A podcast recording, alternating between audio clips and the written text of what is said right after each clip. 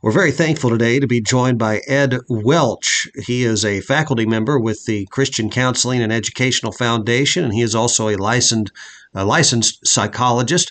Ed, thank you so much for your time. Well, thank you for your hospitality. Well, I wanted to have you on today because I understand that you have been involved with the Life Counsel Bible, the creation of it, and I want to talk to you about that. We want to talk to you about uh, Christian counseling.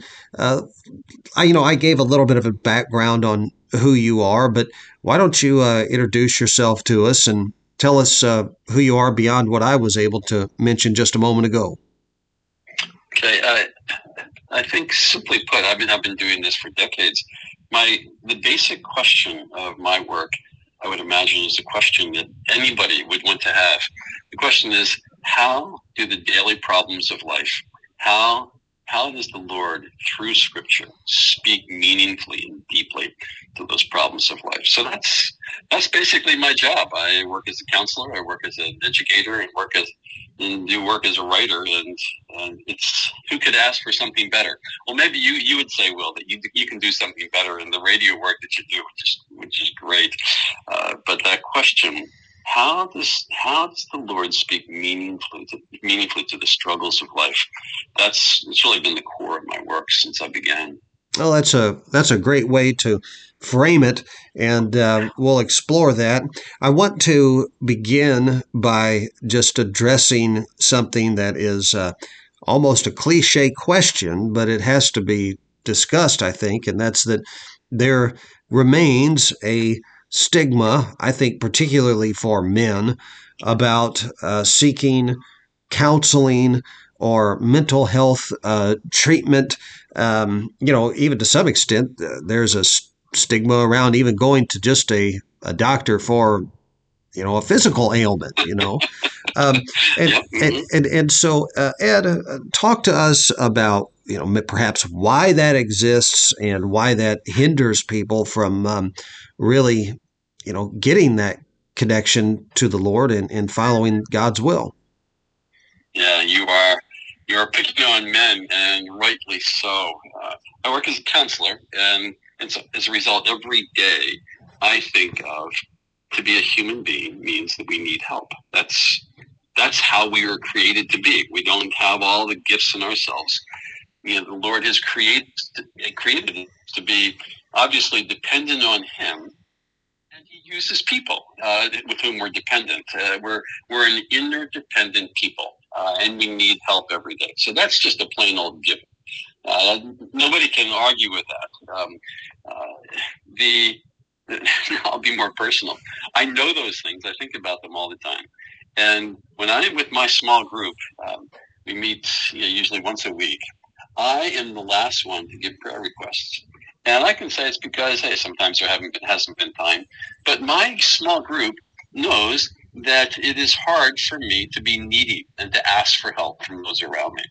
Why is that? It's it's just plain silliness, but I suspect it's there's a certain pride there. To I want people to have some sense that I have it together, that I can deal with my own problems.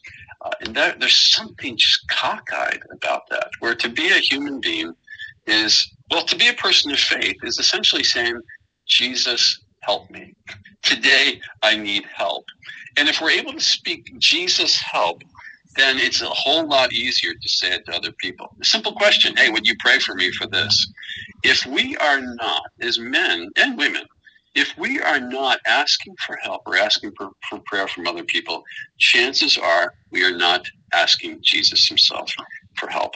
So you're raising a real important matter. And what am I saying? At least for me, it's my own pride that I think gets in the way. I would like to project an image of strength and competence.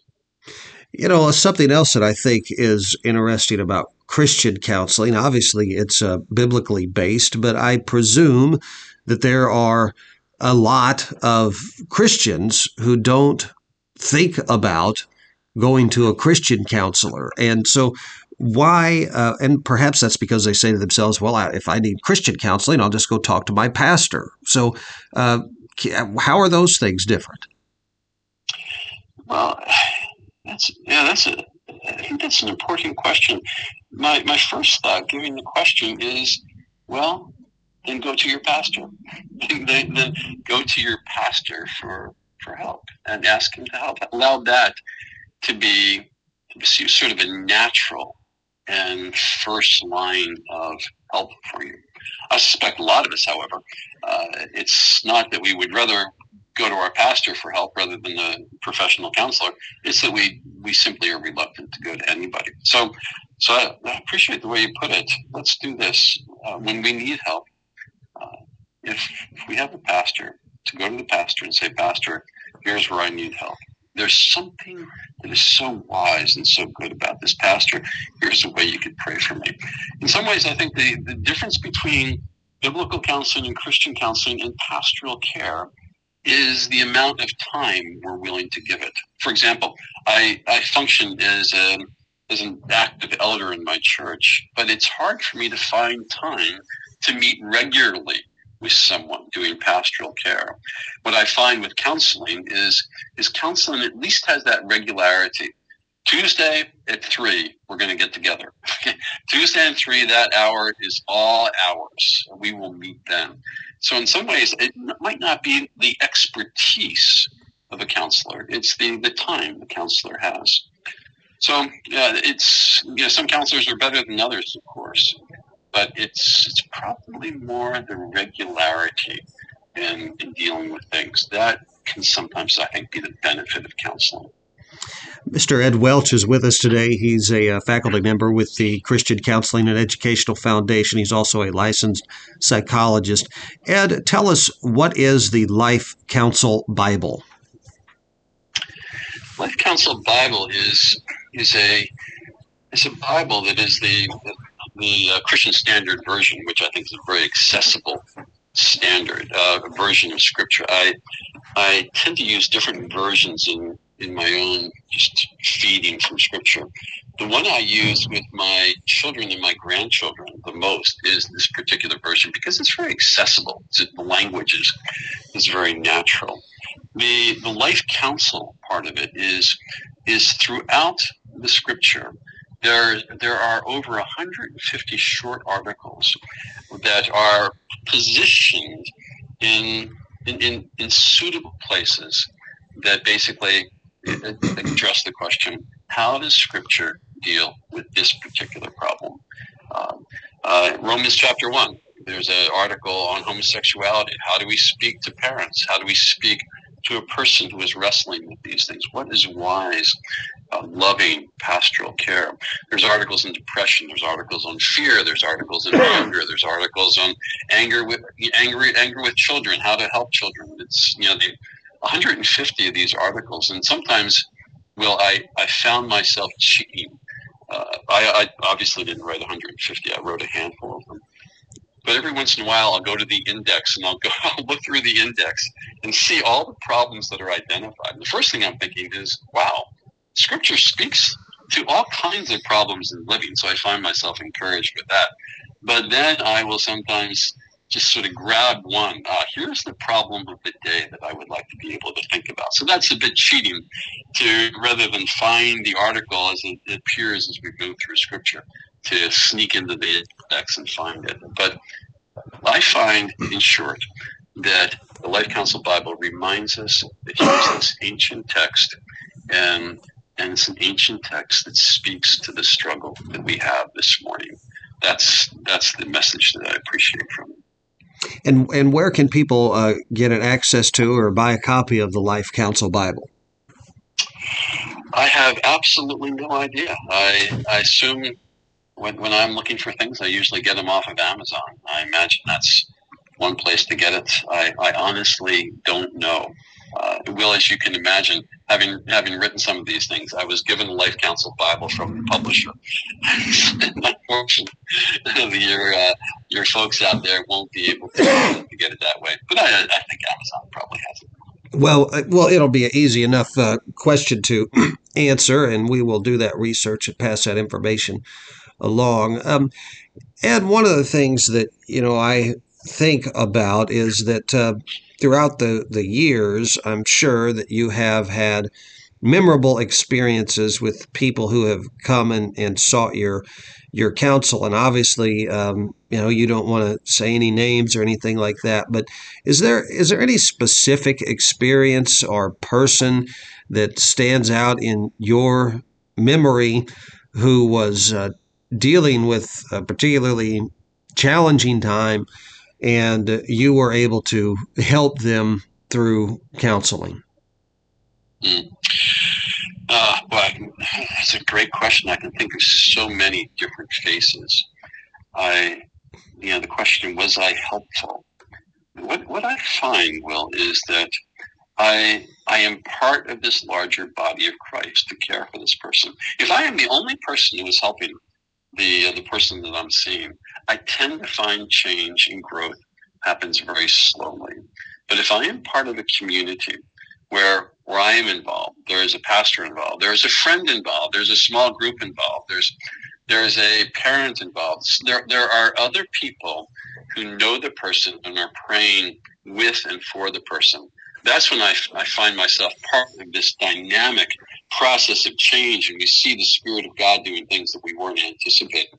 So so I can think of lots of faces, but those people who grew dramatically in the way that was evident to others. They inevitably had a team of people. Sometimes the team would be one or two people, but they inevitably had another one or two people they could go to and say, Could you pray for this? I think that was the key. That's not to diminish my own care for other people, but it's just I think it's the way God works. He he tends to he tends to work through professionals, but he really likes to work through regular old people in the course of everyday life with with our with our love and our concern and and prayers that can sometimes feel very weak.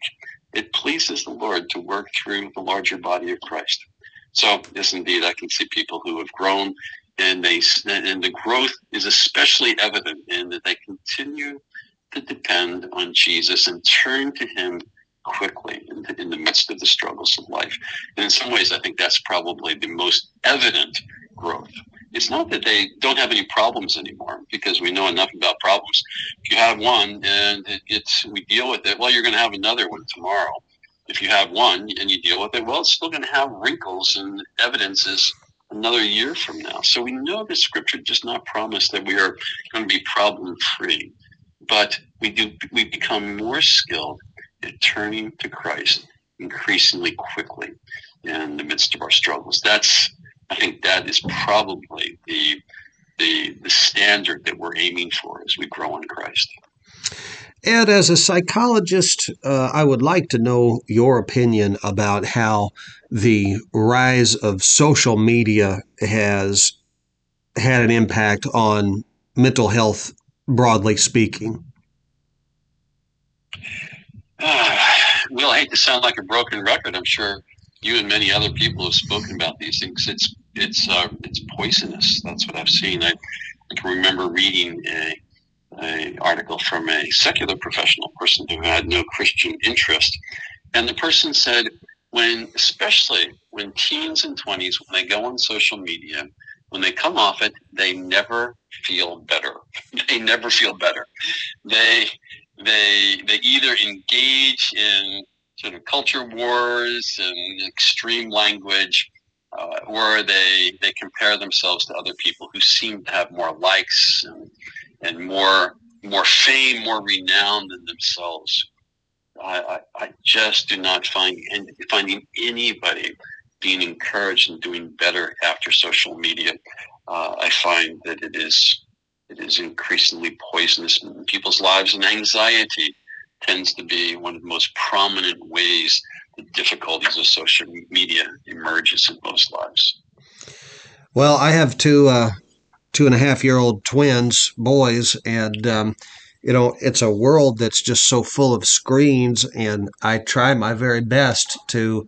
Uh, you know, make the screen time that they do have uh, productive when it comes to you know being faith-based shows, and certainly not anything that I feel like would be uh, poisonous in a sense, but at the same time, it's a real sticky wicket to get through for parents to figure out how to uh, introduce your children to technology in an appropriate way because the world is so full of it. You don't want them to be um, sort of uh, ignorant in, in, the ability to interface with it, but at the same time, uh, so much of it is poisonous, as you uh, pointed out.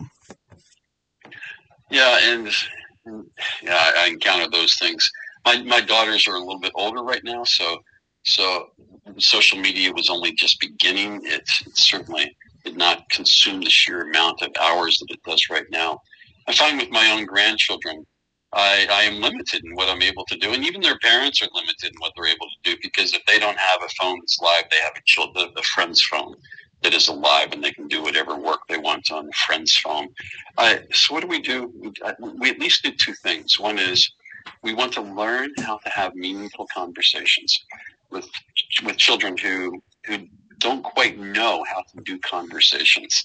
So I find that my wife and I are much more interested with our grandchildren how can you in, in a dinner table to to, to teach each other. How to why are we doing this? And and what does it mean to have a conversation? And it's an expression of love. And hospitality the word i used even with you bringing me on here it's, it's a version of hospitality. So conversations are part of it. Um, the other is how can how can we find i'm thinking of what psalm 62 how can we find that life exists in god alone that's what scripture insists on. Life is not going to be found in creation. Life is found in the creator. And how can that particular theme be, be, be apparent and even prominent in our conversations with our children? Those are the two things that we're aiming for. This, the, the ways we, we, we deal with social media, we'll all have our own strategies with that. But, but the counter to social media, God alone and how we have good conversations with our kids, that's Uh, I would think that most of us would agree that those are things we want to be doing. Ed Welch has been our guest today. He is a faculty member with the Christian Counseling and Educational Foundation. He is a licensed psychologist and a contributor to the new Life Counsel Bible. We encourage people to go online and give that a review and consider it for an addition to your personal library. Um, Mr. Welch, I'll give you the final word if there's anything I didn't ask about that you uh, feel like is important to pass along. I no, Will, it's been a helpful conversation. I appreciate it, and and and this is to me, this is a, a good conversation. The, these are the kinds of things we hope happen happen more and more in the context of our churches. Mr. Ed Welch is our guest today. Ed, have a great day. Thanks so much, Will.